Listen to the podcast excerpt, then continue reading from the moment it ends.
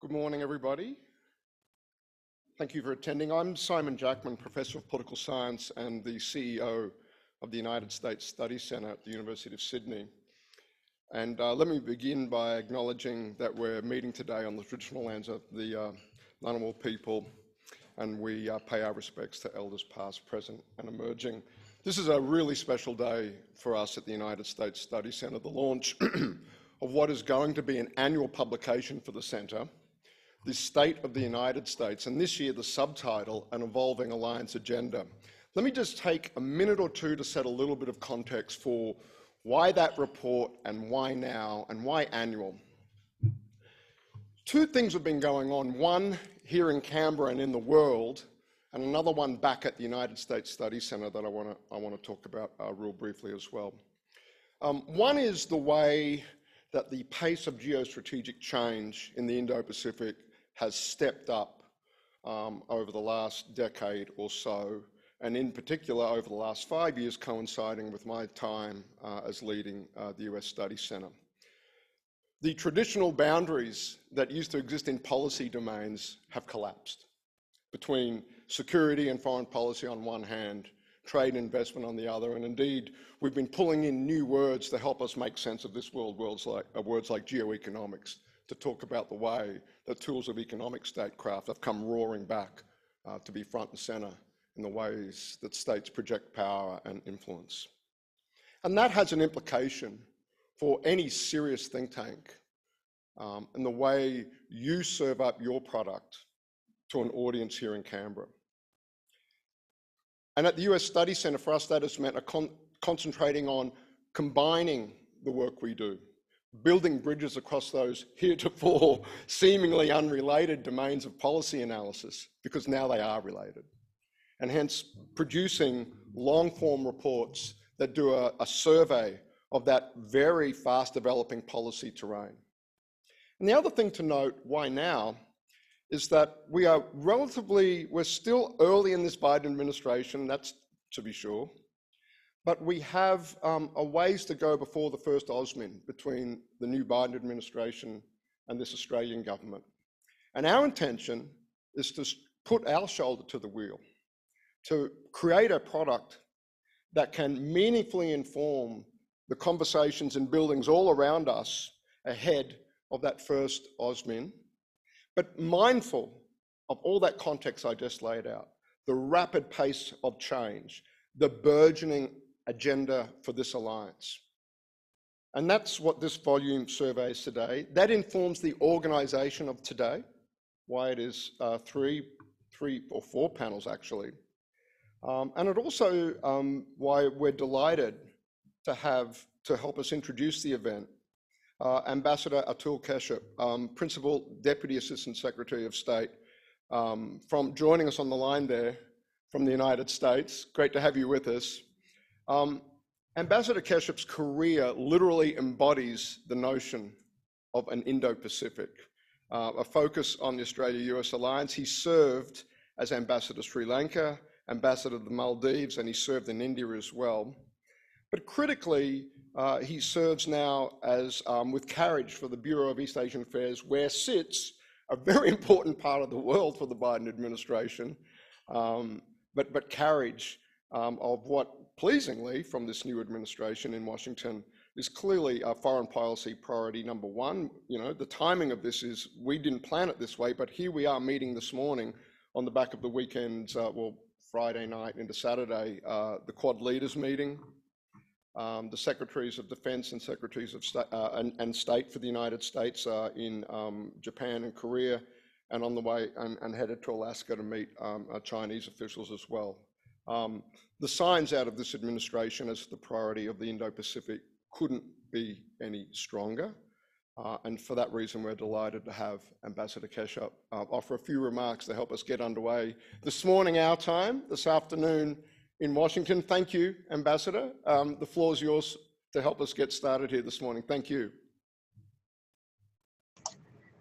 All right. The biggest challenge is always pressing the unmute button. So I hope you guys can see me, see me and hear me? We can. Not a problem. Wonderful. Well, Simon, for me, that, that marks a successful speech right there. And thank you very much to the United States Studies Center uh, in, for inviting me and permitting me to address all of you who are over there in Canberra. I was just looking back a little bit, and when I was uh, U.S. envoy for APEC, uh, I had the privilege of addressing the U.S. Studies Center uh, in Sydney uh, back in 2013. So it's great to do this again. I think I also spoke to a gathering of the U.S. Studies Center from Washington in uh, November of 2019. So I guess I'm a repeat offender, uh, for which I thank you. And Gordon, since you're there as well, let me also just say how uh, what a privilege it was for me to attend not one but two Australia Australia hosted sessions of the Indian Ocean Rim Association in Perth. Uh, I believe in 2013 and 2014. Uh, it was great fun. Perth's a great city, uh, and uh, I really learned a lot from uh, those experiences. So it really is a delight for me to be able to speak to all of you. Simon, I echo everything that you said. Uh, it's a bright, sunny day here in Washington at 5 o'clock in the afternoon, and I feel like there's a very bright future for U.S. Australia relations, building on an absolutely superb century of, of mateship and true solidarity. Uh, of course, I don't need to tell you anything you don't know Australia is a long standing ally and partner. Australia and the United States have had a proud history of assisting one another in times of crisis. The relationship between the United States and Australia is without question one of our strongest. And most importantly, it will continue to be one of our strongest for many, many years and decades to come. There is no further proof of this required except to visit the Australian War Memorial in Canberra as I was very privileged to do in 2013.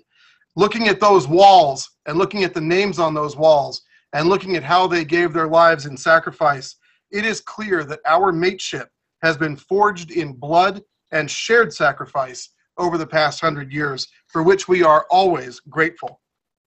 Our alliance, however, endures because our shared democratic values form a bedrock of trust and cooperation. The strength of our alliance is seen at every level. The people of Australia and the United States support each other. We consume each other's movies and culture. We attend each other's schools. And in non COVID times, we visit each other's countries frequently. And we have long sent firefighters to help each other battle blazes in Queensland and in California. Our alliance is also strong at the national level. This past July, our Secretaries of State and Defense hosted their Australian counterparts for the 30th annual AUSMIN, which demonstrated how closely aligned we are on many issues facing the Indo Pacific region. Foreign Minister Payne called it one of the most consequential AUSMINs ever, and she and Defense Minister Reynolds traveled to Washington during a pandemic and quarantined upon return because of the importance they and we place on our bilateral relationship and the urgency of the challenges that we are tackling together. We've already had productive exchanges between the Biden administration and the Australian government. President Biden has spoken to Prime Minister Morrison, as has Vice President Harris. Secretary Blinken's call to Foreign Minister Payne was one of the very first calls that he completed, as was the call from Defense Minister, Defense Secretary Austin to Defense Minister Reynolds. We anticipate a highly productive and successful AUSMIN 2021 later this year, which will include a focus on U.S. and Australian efforts to vaccinate the Pacific Islands against COVID 19 and set countries up for success economically as they recover from the pandemic induced worldwide recession. As I am sure you have all seen in his first major foreign policy speech, Secretary Blinken named revitalizing ties with allies and partners a priority. He rightly noted that our alliances are what the military calls force multipliers. Our alliance with Australia has been and remains a force multiplier for both of our countries, allowing us to leverage each other's strengths to improve the futures of both of our citizens. Most recently on Friday, our leaders met in the Quad format to proclaim our shared values of democracy, a rules based international order, peaceful resolution of disputes, and rule of law with prosperity for all. Let me talk for a couple minutes about the Quad. Australia and the United States are engaging in substantial regional multilateralism to work together on the many issues facing our region. The Quad is uniquely positioned to help lead the Indo Pacific toward the more positive vision we all seek. Last week's Quad Summit was an historic moment and showcased the Quad's ability to pool our capabilities and build habits of cooperation to address the world's most urgent problems together. The administration is looking forward to deepening cooperation on combating COVID 19 and climate change. President Biden is deeply focused on the issue of expanding global vaccination, manufacturing, and delivery, which will all be critical to end the COVID 19 pandemic. The Quad's COVID 19 engagement is a joint partnership to boost vaccine manufacturing and strengthen vaccination delivery to benefit the entire Indo Pacific. We are looking forward to working together on emerging technologies and messaging the positive impacts of Quad cooperation with you in the, across the Indo Pacific. In addition to key summit deliverables on COVID 19, climate, and emerging technologies, the Quad will continue to advance coordination on issues including economic recovery, climate change, humanitarian assistance and disaster relief, maritime security, counterterrorism, and countering disinformation. Our economic relationship is critical to both of our economies, and it continues to grow. The United States is by far Australia's largest investor and most important economic partner, accounting for 7% of Australian GDP, as much as the entire mining sector. More than 1,100 US owned firms operate in Australia, employing 320,000 Australians at salaries well above the national average. Much of that investment is increasingly going into advanced technology sectors, which will drive our economies over the coming decades aerospace, advanced manufacturing, biomedicine, and the digital economy. The technology deployment and skills development accompanying this investment is helping create the infrastructure for long term economic growth both in Australia and here at home in America. Just as importantly, the United States is the top destination for Australian investment overseas, helping create good paying jobs and supporting communities across the United States. We are also Australia's third largest trading partner, with bilateral trade nearly doubling since the signing of our free trade agreement in 2005. Working together, we are well placed to help lead the post COVID economic recovery and return to growth that will power our economies over the long term. We also, of course, work very closely with Australia within APEC, the OECD, and the G20. Friends, uh, turning to regional issues, it is clear that the United States and Australia share a common vision for a free and open Indo Pacific. Cooperation is critical. There is no global or regional challenge that can be met by any one nation acting alone. We are both strong supporters of ASEAN centrality and coordinate our support to ASEAN closely. We are both active in supporting a rules based order and international law in the Indo Pacific, including specifically as it relates to the South China Sea. We share Australia's views of the Mekong region as strategically important, and we have increased our coordination on assistance. This is especially true in helping these countries combat transnational crime and trafficking. We should support regional architecture like ACMECS and the Mekong River Commission and encourage ASEAN to take a stance on the Mekong region's transnational challenges. Additionally, I want to note our ongoing efforts with Australia and others to urge the Burmese military to refrain from violence and restore the democratically elected government, particularly in light of the brutal and lethal attacks on protesters over the weekend. We are deeply saddened by reports that as many as 42 protesters were killed recently.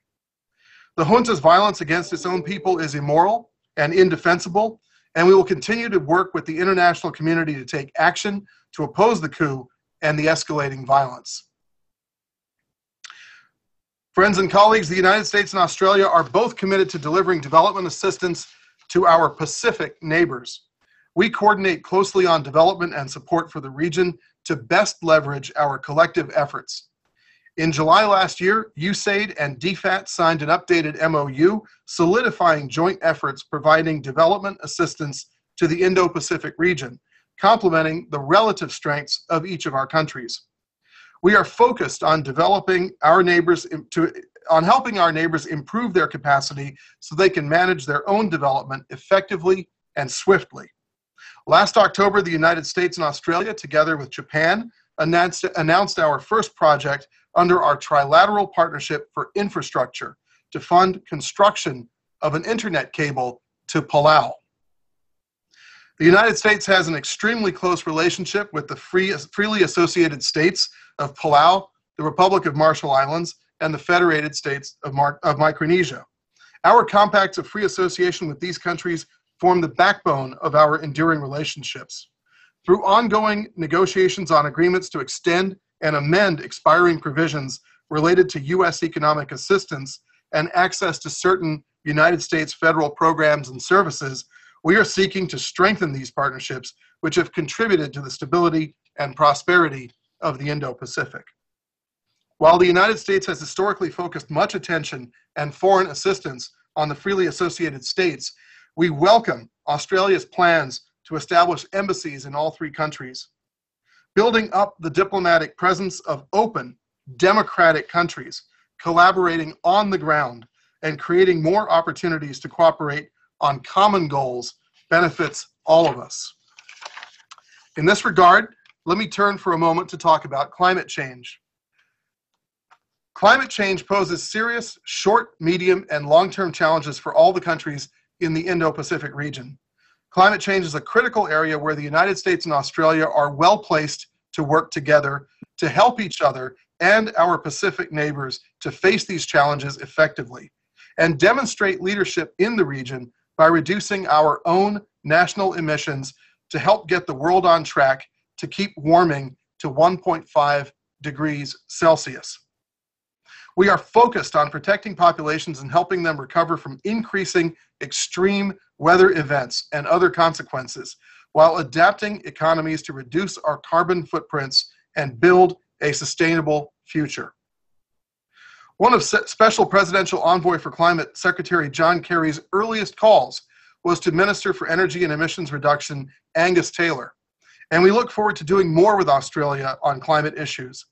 Businesses, universities, researchers, and scientists across Australia and the United States are uniquely positioned to tackle the climate crisis and to help bring the Indo Pacific region into a sustainable and prosperous future through innovation and a green energy revolution. And, friends, lest anyone relegate climate change to merely a tech or a solar panel issue, let me reinforce we see climate change as an economic, humanitarian, environmental, and security issue. President Biden included the risks of the acceleration of climate change and what it poses to the world in his speech to the Munich Security Conference precisely because this is an existential issue. No speech on US Australia relations is complete without talking a little bit about the challenge from the People's Republic of China. Securing a free, open, transparent, and prosperous Pacific will be one of the most consequential efforts we undertake. The United States and Australia's common vision of a free and open Indo Pacific is predicated, predicated on a rules based, rights respecting, corruption combating context. Strong democracies which, which, which protect the self determination of their people, ensure human rights are respected, defend freedom of speech and freedom of the press, and conduct business openly and transparently are critical for the pursuit of happiness for all of the people in the Indo Pacific region. Secretary of State Blinken and National Security Advisor Jake Sullivan will travel March 18 to Anchorage, Alaska, United States of America, for discussions with the People's Republic of China Director of the Office of the Central Commission for Foreign Affairs, Yang Jiechi, and State Councilor Wang Yi. These talks, which will take place after the Secretary of State's trip to Japan and Korea, and meetings with two of our closest regional allies, are an opportunity to engage on a wide range of issues with the People's Republic of China, including ones where we have deep disagreements. And let me close in talking a little bit about COVID cooperation. Of course, the United States and Australia are working with each other closely on this. We're also working with our partners to help the Indo Pacific manage the COVID 19 pandemic. This pandemic that has ground so much human activity to a halt and killed and harmed millions has left the Pacific relatively unscathed compared to other areas, thanks to the swift action of so many Pacific countries. However, closed borders are not an indefinite solution in a globalized world. And Australia and the United States are working to help our Pacific neighbors fortify their healthcare systems, strengthen public health responses, plan mass vaccine campaigns, and prepare economic recovery plans. I am very hopeful that our efforts will be successful and we will be able to have future discussions in person in the not too distant future. In closing, permit me to summarize by saying that the strength of the United States Australia alliance are decades of cooperation on bilateral and regional challenges, our economic ties that support tens of thousands, if not hundreds of thousands of jobs in both countries, our development assistance coordination across the Indo Pacific, our formal and informal cultural exchanges, and the entirety of our alliance, our mateship, are concrete positive results for the people of the United States, the people of Australia, and for the people of the entire Indo Pacific region. And after this conference, I'm going to get right back to work on helping build on these strengths. Thank you all very much. I know it's very early in Sydney. I, uh, I hope everybody has a flat white. Uh, Gordon and Simon, over back to you. Thank you. Thank you.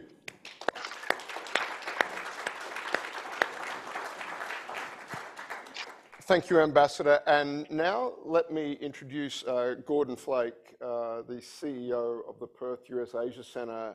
And in my opening remarks, I spoke about the span of what we're presenting in this report. And there's no way that the US Study Centre could have addressed that breadth of policy agenda without the partnership and active contribution. The chapters contributed to this volume uh, from our colleagues at the Perth US Asia Centre. So I'm delighted that yet again, Gordon is my wingman on this enterprise. And um, thank you, Gordon, and to your team that where it is 4.30 in the morning uh, in, in Perth. Thank you. Indeed. Thank you, Simon. And, thanks to the, the U.S. Study Centers team. It's been an absolute delight to kind of partner on the research and publication and on this launch here today. Uh, Ambassador Atul, normally uh, my standard operation is to invite people to visit us in Perth. You know, if you live in the farthest city in the planet on land away from DC, you've got to be proactive about that. But these days, I'm not entirely sure that I'm going to be allowed back in, let alone someone from Washington. So it might be a while, but we look forward to having you either back at the United States Study Center or at the Perth US Asia Center. Uh, let me begin by acknowledging we have here the chairman of our board of directors, John Olson, who also serves as chairman of the American Australian Association Limited here in, in Australia as well as uh, Craig Chapman, who's the chairman of the board of the American Australian Association, uh, uh, Inc. In, in, in, New York. And Craig did the quarantine. We're glad to have you down under here with us as well. The reason I, I take time to introduce them is because they're so integral into what we're doing here today. Uh, many of you may know the Perth US Asia Center was launched just over eight years ago uh, based on some fundamental premises. Number one, the successful model of our sister center, the United States Studies Center, but perhaps more importantly, the understanding that you couldn't really understand Australia's relationship with the United States without understanding our shared interests, concern, values in this region, in the Indo Pacific. The flip side, of course, is also true. You can't understand Australia's relationship with the region, with the Indo Pacific, without understanding uh, American investment, American partnership, American alliances. And in putting together this project, as Simon mentioned rightly, looking through the chapters that you've got in front of you, I think you'll find that you're hard pressed to find any of them that don't underline those fundamental assumptions. Uh, my colleague Jeff Wilson, our director of research here, is, contributed chapters on, combating economic coercion, on attempts to entice the United States back into the TPP.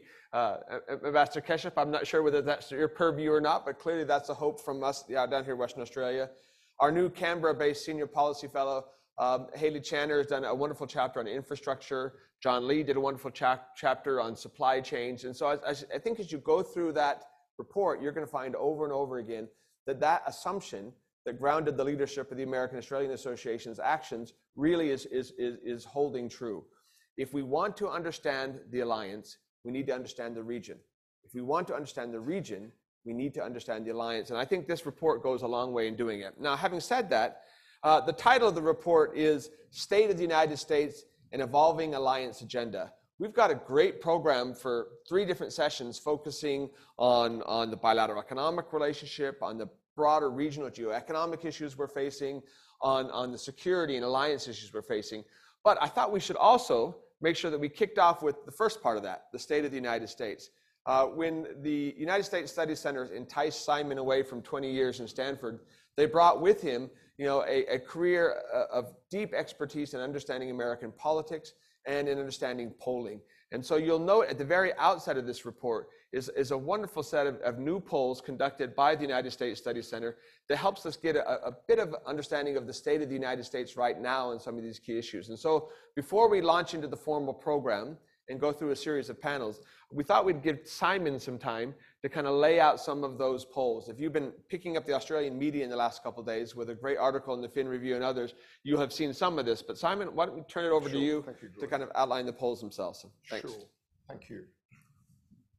Um, and indeed, look, embedded in the title, um, the state of the United States, as, as Gordon foreshadowed, is exactly that aspiration. Before we get to the alliance agenda, I think it's incumbent on us to understand what are the domestic political constraints or enablers back in the US, particularly um, after this rather torrid time the United States has been through politically, the experience of COVID, uh, and the transition to a new administration, wafer thin majorities for this administration in Congress.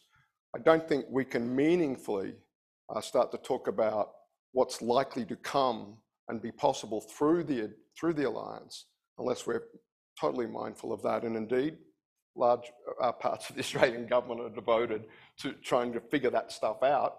Our, our team um, in the embassy and, and, and, and, analysts back here in various parts of the government as well. That is very much their mission. Uh, and, uh, and indeed, um, we, we want to contribute to that as well. And, and, and, as, and as Gordon so kindly mentioned, um, it's an honor to be able to bring some of my professional expertise to bear on that, one of the most pleasing parts of the job of, of running the United States Study Center. And we can only do it um, with the support of the board. Um, I've pitched these survey projects every year uh, to the board, um, and my board chairman, Mark Bailey, here, and, and Heather Smith is here, and I'm going to forget. Uh, there's Ian Sains is here. Thank you uh, for being here. And, and John Olson, of course, also serves on our board. Um, so important um, that we have the, the, their support in undertaking ambitious projects like this. So, thank you. Um, with that, um, can I drive the slide deck off this clicker? Yeah, thank you. Okay. Okay. Well, there's, there's our agenda for today. We might come back to that in just a moment. We'll get into this, this first uh, set of findings, and that is how does the US domestic, as I said, what's going on in US politics that's going to allow some of the things that are in Australia's interest to happen, or perhaps to be harder work than we might, um, initially expect.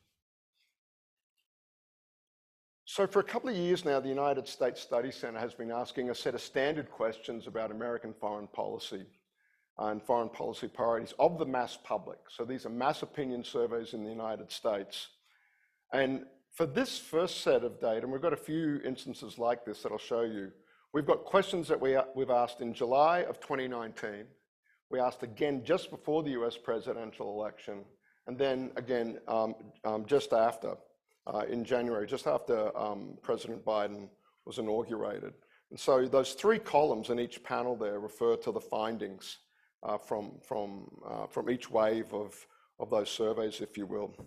And the key, the key takeaway from this is that, look, it, has been a truism of um, American politics that there is a pretty strong bipartisan consensus on the urgency of the China question. Um, but that has just accelerated like crazy among, among Trump voters to the point where um, what used to be reason, reason, uh, re, reasonably similar distribution of beliefs about, about China across partisan groups um, between President Trump's rhetoric, Uh, uh, tying China explicitly to the COVID pandemic, and then the election loss itself, Trump voters just accelerated away from the rest of their fellow Americans, hardening in their attitudes towards China. In a few instances, you'll find Democratic voters also more willing to say things like China's influence on the United States is negative. America is too economically dependent on China. That China is unfriendly or even an enemy of the United States. Look at that. After the election, 92% of Trump voters describe China that way as unfriendly or an enemy. Um, that's up to 71% among Biden voters and 72% across the United States will use one of either of those two labels to describe China. Um, saying uh, the United States and China are in a Cold War, or indeed that China has overtaken the United States as the world's technological leader there. There's much more, uh, that falls short of, of, of, a majority in the United States, um, but hovering close to it around uh, in the 40% mark for, for each partisan group. But yet again, there's a case where so much of the opinion change in the United States is driven by Trump voters. Um, and, and that's no surprise. Uh, as I said before, the way that particularly um, as, as COVID arrived in the United States and, and the way President Trump talked about its origins, and then, of course, the election loss itself. So we enter uh, the post-election period, uh, the, the, first months of the Biden administration. Um, so the consensus is true. Yes, there is not a lot of disagreement about about um, about China um, and its uh, its importance as a foreign policy priority, and and and, and indeed negative attributions after negative attribution across the board. But the extent to which that is so um, prominent um, among Trump voters is, is particularly striking. Um, isolationism, though, has also picked up now. It's not at levels where I think there's, there's anything perhaps especially to be concerned about. It is tracking you know, this is a measure, um, you ask people, um, America would be better off if, and this sort of very folksy form of words, if we just stayed at home and didn't concern ourselves with problems in other parts of the world. It's folksy because that question has been asked in the American public since about 1950. Um, but our measures of it over the last couple of years, these numbers are rough, aren't, aren't particularly alarming relative to that long um, historical uh, set of measures we've got. But what, again, is really eye popping is the way you've got this quite large partisan differential. Uh, only 28% um, uh, of, um, of Biden voters um, will, will say that uh, um, after the election, but it's up to 60% among Trump voters. And, and, and that suggests there is some partisan tension there. And where does that become relevant? That becomes relevant when it goes to Congress. Right, and I'm going to come back to that in a minute. We've got to set all this public opinion data against these wafer thin margins uh, in, in Congress and the, and the possibility that, that, these, um, that these things might break down in Congress or be subject to some wedging um, um, as, as, congressional politics heats up towards the midterms. That's where we're sort of going with some of this. Um, we also asked Americans to rate their foreign policy priorities. We gave them three foreign policy goals. One, working with allies to stand up to China as um, dealing with climate, global climate change, or promoting democracy in other nations. And for each of those, we asked them to rate how important they were, very fairly, not much, and so on. Of the two top uh, ratings, we just look at how many Trump voters, um, and across all categories, we just pick off the very or fairly. Well, China, again, wouldn't be a surprise given the earlier data I just showed you. 93% of Trump voters say working with allies to stand up to China is very or fairly important. There's not much difference there. Biden, 88% of Biden voters say that. Um, but for Biden voters, nothing trumps climate change really.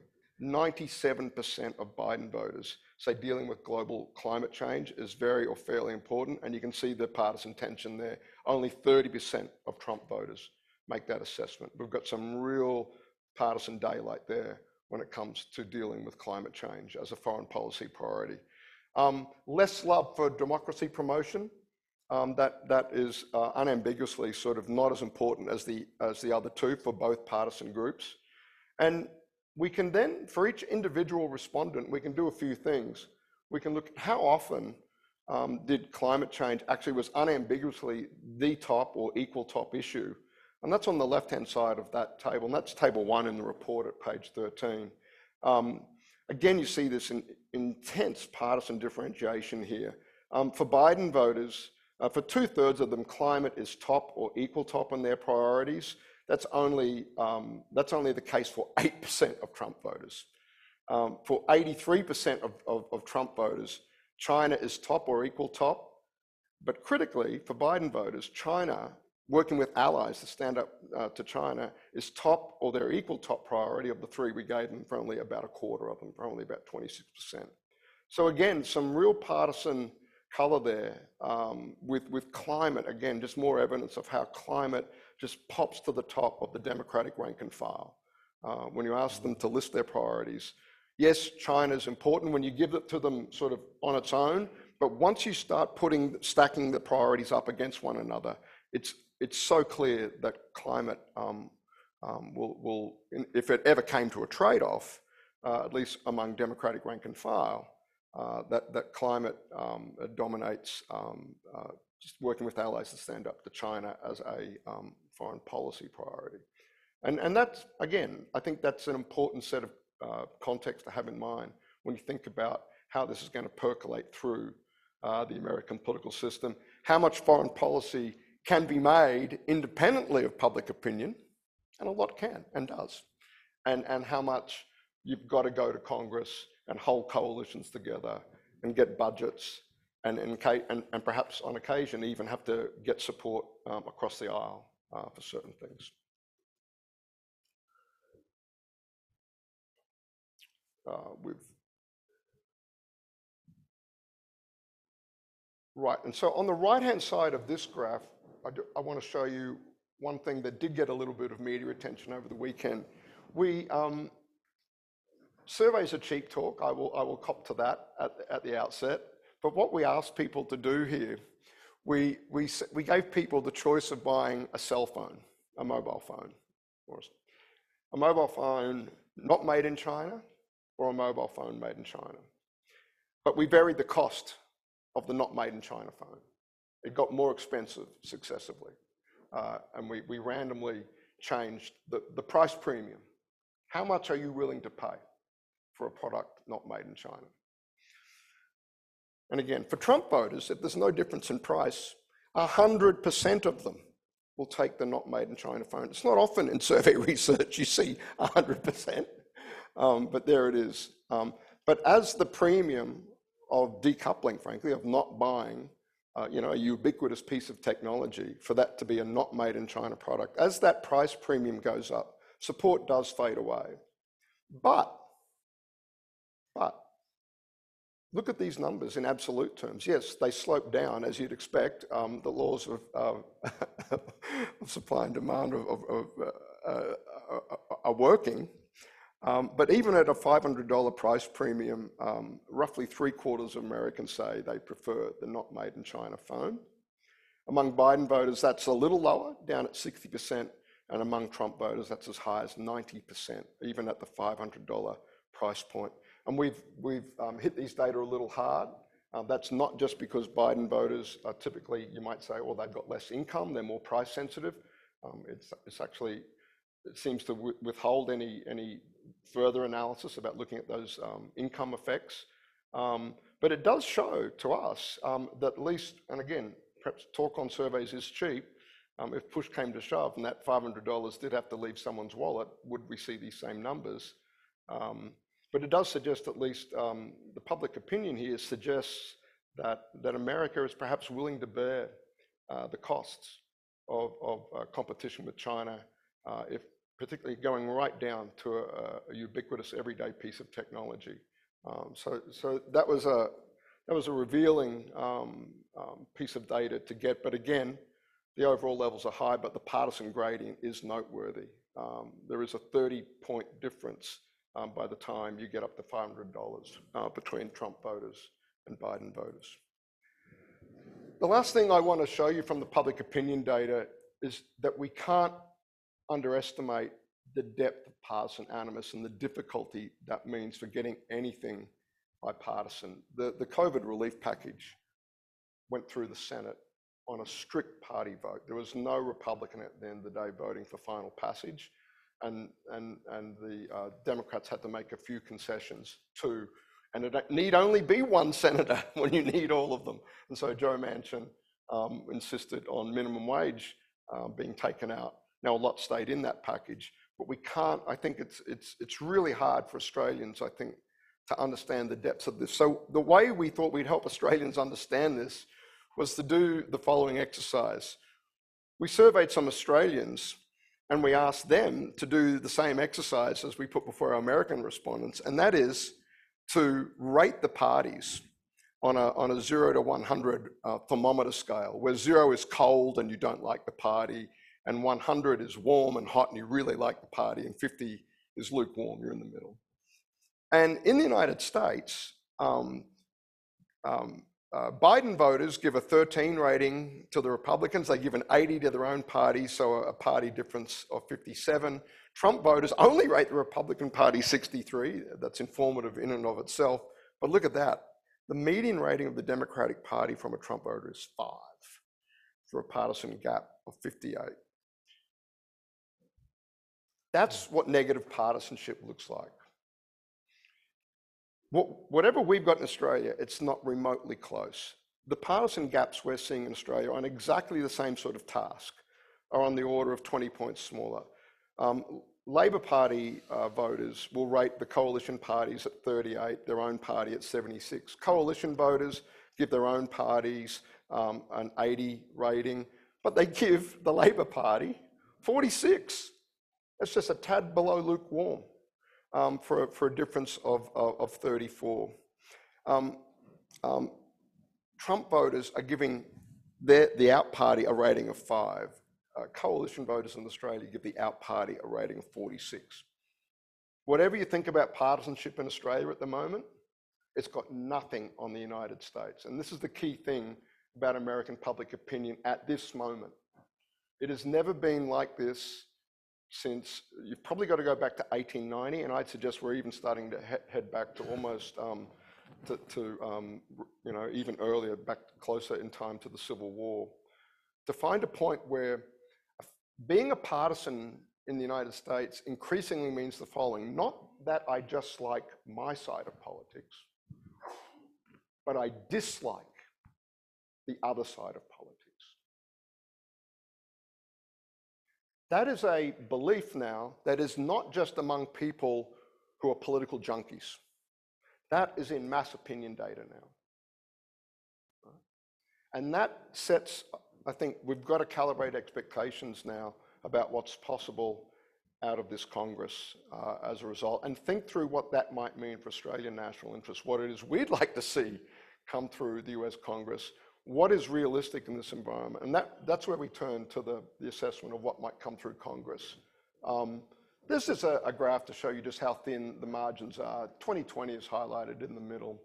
Um, um, it's 50-50 in the US Senate, and Biden has a House of Representatives where the incumbent president hasn't had such a narrow margin um, for a long, long time. An incoming president, yes, on paper, they have the House, they have the Senate, but there is no room, um, very little margin for error. And around the US Study Centre, our assessment is, um, and this is where I think there's an implication for Australia, um, um, um, a couple of implications for Australia that we flesh out uh, in the discussion. Uh, number one, meaningful climate change uh, policy, I think, is not going to happen domestically in the United States. It will be executive orders around things like that Biden's already announced, around things like the federal government will buy more electric vehicles, uh, the EPA will get some, some teeth back. But legislating aggressive targets through the Congress, I, it's hard to see that happening. I don't see that getting through the House given the narrowness of those margins. Now, what does that mean? I think that throws, putting the pieces together here, it throws the focus back on the international arena as a way to satisfy this deep policy appetite among the Democratic base for some action here. Part of the US being a responsible and, and, and um, earning its global reputation back um, will, be, will be through, um, through, through climate change um, statements and actions in the international domain, because I, it's very hard to see degrees of freedom for the Democrats to move uh, aggressively, um, uh, aggressively on that through the Congress. And that's something, you know, obviously um, Australia will be keeping a, very close eye on. Um, We further assess that, um, look, if you put the two positions of the governments up beside each other at the moment, some of the early statements from the Biden White House against, for instance, I, just next door, the, the, uh, speech that Minister Taylor gave late last year, I believe it was, the phrase technology, not taxes, that's much more in the Australian uh, lingo on this issue, is actually not an unreasonable characterization, I think, of where the US system uh, will land on this. Um, and, and you heard the ambassador speak about, I think, the way that the two governments are likely to charge ahead on technologies and research partnerships and really getting going on that. I think that's much more um, doable and fertile terrain given our assessment of the lay of the land politically, both domestically in both countries, frankly, um, and, and where will be a, place uh, this can land in a, in a meaningful way. The flip side is um, uh, um, uh, things where we can see the US Congress agreeing in ways that are uh, uh, favourable to US interests, uh, to Australian interests rather, and that is around defence budgets. Um, we assess that, um, that um, there, it will be possible to build off that sense of urgency of the China challenge to link a lot of the spending being proposed around defence and indeed, as, as we opened up today, this linking it to innovation and renewing the American economy, um, we expect that there will be majorities for that and inside, in both chambers, uh, and inside those majorities. Um, um, and this is where it does get a little more nitty gritty, and we'll have more to say on this uh, in our third session today. Uh, implications for the defence budget, and in particular, um, uh, dedicated funding for um, more spending in the Indo-Pacific and, the forms that that might take. But when you look at the big picture around American public opinion and, the urgency of the China challenge, there is enough there, more than enough there, we assess, to build a, a, majority um, in, and, and you could even lose some Democratic votes uh, and, um, and get enough Republicans over when it, when it comes to a defense budget. Um, and, so that's the other assessment we make and lay out uh, in here. Finally, the last one would be infrastructure spending, but the list is getting short now. Uh, there, is, very little else in this very aggressive domestic policy agenda that Biden has put forth that we see being able to get through the US Senate. Uh, but after COVID relief, infrastructure spending and, a defense budget um, with a boost perhaps um, for presence in the Indo-Pacific from the United States. Those are uh, perhaps two things we're uh, very much in, Australia's interest that we see those happen. Um, there's some takeouts from our political lay of the land. Um, the good news for Australia, I think, is, our assessment um, around this appetite for meeting the China challenge comprehensively, um, for, this linkage between uh, uh, Build Back Better, uh, the domestic recovery program for the Biden administration, and explicitly linking that to foreign policy goals. That's extremely encouraging and, enjoys bipartisan support in the United States. The devil will be in the details to see how much that translates into um, kit um, um, and presence uh, in, in the Indo-Pacific. Um, but that's enough from me. Thanks, Gordon. Fantastic, Simon. You, we might. We've only got about ten minutes left. We've still got Ambassador Keshap with us for the last ten minutes. But uh, that presentation was a, a, perfect encapsulation of your tagline, in an analysis of America, insights for Australia, because you, you really have to understand what's happening on the ground there to understand, you know, the wonderful speech we heard from Ambassador Keshap and and to understand the three different panels that we're going to be talking about going forward.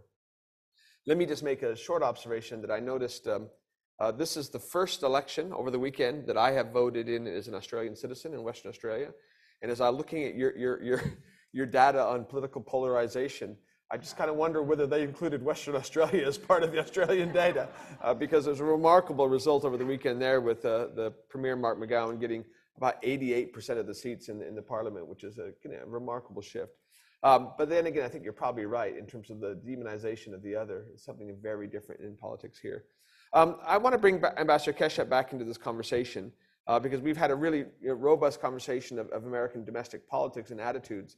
Uh, and yet, one of the things that I heard in your remarks, um, if you can still hear me, um, is the focus on the Quad. And, and like I say, we, will we'll thank you personally and through you, the administration, for, for making such a timely uh, introduction to our, our discussion today. But having a Quad meeting over the weekend, having a Quad meeting that uh, focused not just on security, but focused heavily on, on the issues that you listed on, on COVID response, on vaccine production.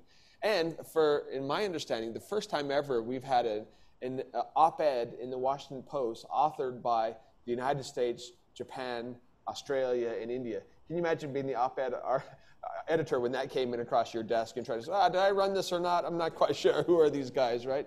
But it is a remarkable demonstration of unity on a whole range of issues. And so, Ambassador Keshap, if I can bring you back uh, and, and, and ask you to kind of tie these two conversations together the conversation you just heard from Simon in terms of the real challenges and the priorities the administration has in COVID response, the successful passage of, of the, the COVID Relief Act, uh, the ongoing questions about, uh, about uh, um, uh, infrastructure, to this remarkably forward leaning statement that we saw in the Quad. How would you tie the two of those together, and how do we need to understand uh, the U.S. domestic situation vis a vis the remarks that you kindly made for us today? Well, Professor Flake, thank you very much. Uh, you've given me the entire football pitch to try to run around on. So hopefully I'll be able to dribble it in and score a goal. Or do you guys play cricket out there? I'm never sure. Uh, but the uh, uh I really appreciated Professor Jackman's uh, presentation. And let me just start by saying that unlike certain other countries, uh, we Americans appreciate it when our friends talk about us and offer us some insights about ourselves. We, um, we believe in radical transparency. Uh, we believe in free and open democratic systems. And we're delighted when our, our true friends uh, point out things about ourselves that we perhaps need to hear or perhaps could use the advice or, or insights of, of somebody who's a little bit outside our system. We don't get defensive. Uh, you know, I've uh, always felt very proud as an American diplomat that uh, every taxi I've ever been in in 50, 60 countries around the world, the taxi driver knows all about American domestic politics. Uh, and that is, I think, proof of our uh, transparency and I hope also the source of our resilience as a country. Uh, I was born in Africa. I uh, grew up for in my childhood in Africa. I spent a lot of time in Asia and Europe as a child, and then, of course, a professional career uh, around the world. And I will tell you, America is a is a society that is constantly innovating and reinventing itself. And we're kind of like that wobble doll where you punch it and then it sort of wobbles back up at you. You know, there's a lot of resiliency, and I think that's true of democracies. Now, here's where I try to dribble back over to uh, the other side of the pitch, which is about the Quad. The great thing about the Quad is that it's it paints a vision, and our four democracies have a very bright and very ambitious vision for the Indo Pacific. It is not exclusive, it is not against anybody. Indeed, it is inclusive and it uh, seeks a brighter future not only for our citizens of our four democracies, but for all of the people of the Indo Pacific. Why else would we focus on vaccines? Why else would we focus on climate change? Why else would we focus on, you know, ensuring economic recovery? Uh, when our countries get together, they re- represent the sentiments of our people, voters, citizens who talk to each other uh, and have views and opinions, sometimes differing, certainly. But I think when it comes to foreign policy, the other great thing about our countries is there is a, a sort of uh, national spirit of purpose. And that is why the US Australia relationship has remained so strong through the years. Uh, I, I think uh, Professor Jackman might have mentioned the early signaling of the Biden Harris administration and how strong it has been on the Indo Pacific and on issues of concern. That's not an accident. That is done absolutely on purpose and with careful thinking about what our values are and what we want to telegraph to our friends and partners around the world. Another great thing about the United States, and I think it's true of Australia and, and, and increasingly other partners and friends, is that we have an unbeatable and wonderful partnership of allies and friends around the world. It is such a force. Uh, uh, you know, uh, it leverages our forces and leverages our values in such important ways. Uh, it's a it's a force multiplier that I think a lot of others may not have and may even envy. And in this regard, the fact that the Quad is working together, uh, these are people from, uh, you know, there's like more than, I think, 2 billion of us if you count up all the all the numbers maybe a little bit less 1.7 1.8 billion. That's a lot of people dedicated to democracy to transparency to a free and open indo-pacific to prosperity for all. Extremely inclusive vision. And on this i think it's great that the us and australia have as strong a bilateral relationship as we have. We obviously love the energy that the Japanese and the Indians bring in, but uh, I'm always optimistic. I think as an American diplomat, you have to be optimistic. Uh, uh, Colin Powell said perpetual optimism is a force multiplier. So uh, I see uh, certainly that there are you know issues with uh, politics everywhere. But at the end of the day, we recognize that national interests are abiding and national values are largely abiding as well. Over. Well, thank you. I would note that um, in October of last year, many of you remember that there was a meeting of Quad foreign ministers in Tokyo. And in, in, Australia, we used to joke that you can tell how important a meeting is by the willingness of our federal ministers to do two weeks of quarantine coming back home. Yeah. And so the fact that in July of last year, our defense minister, Linda Reynolds, our foreign minister, Marise Payne, went to the United States for the AUSMIN ministerials and came back to do two weeks of quarantine was telling in October, just weeks before the US presidential election, at a very sensitive time, the fact that Marise Payne was willing to go to Tokyo to come back in quarantine, that the Indians were willing to go to Tokyo, and that Secretary Pompeo went to Tokyo. At the time, my quip was that that meeting of the Quad said far more about Chinese overreach than American outreach. Uh, I would actually turn that notion on its head for this most recent meeting over the weekend. That has a lot more to do with American outreach and deep receptivity on the part of Australia, of India, and Japan. So we, we applaud that. Uh, let me also, on behalf of us here in Australia, thank the United States for their tremendous support for uh, Senator Matthias Cormann, or former Senator Matthias Cormann, who's been uh, elected to be the Secretary General of the OECD. American support was key in that decision. We obviously have a bit of a parochial view on that in Western Australia, but to have someone go from the city that kept the lights on for John Glenn to the city of lights is something that we see deeply in the interest of Australia, uh, but also of the United States. And it also represents kind of the theme that we're going to be going over today. It represents Australia and the US working together to get the Developed Economies Club, you know, the Organization for Economic Cooperation and Development, to turn its attention towards the Indo Pacific and to have an Australian federal minister who served as Minister of Finance for seven years and was at the forefront of many of the fundamental issues that the OECD is going to be facing over the next decade in Paris, working together with the United States and representing Australia, not representing Australia, but as an Australian, uh, representing the OECD, I think is, is a really helpful development. So thank you so much for America, uh, America's support on that, Ambassador. It's wonderful. Now, I think we, have actually already gone over our time. We're, we're moving into a, a, coffee break, and then we're going to come back with, with three separate panels, again, focusing on, on the bilateral economic relationship, focusing on geoeconomics, and focusing on security. But on behalf of the Perth US Asia Center, on behalf of, of, of, the United States Studies Center, I hope everybody here would, would join us in welcoming, um, welcoming the Principal Deputy Assistant Secretary of State, Ambassador Atul Keshap, for, for his remarks and for that, uh, that wonderful optimism uh, that, that does have legs here in, in, Australia as well. So thank you so much, Ambassador Keshap. Appreciate it.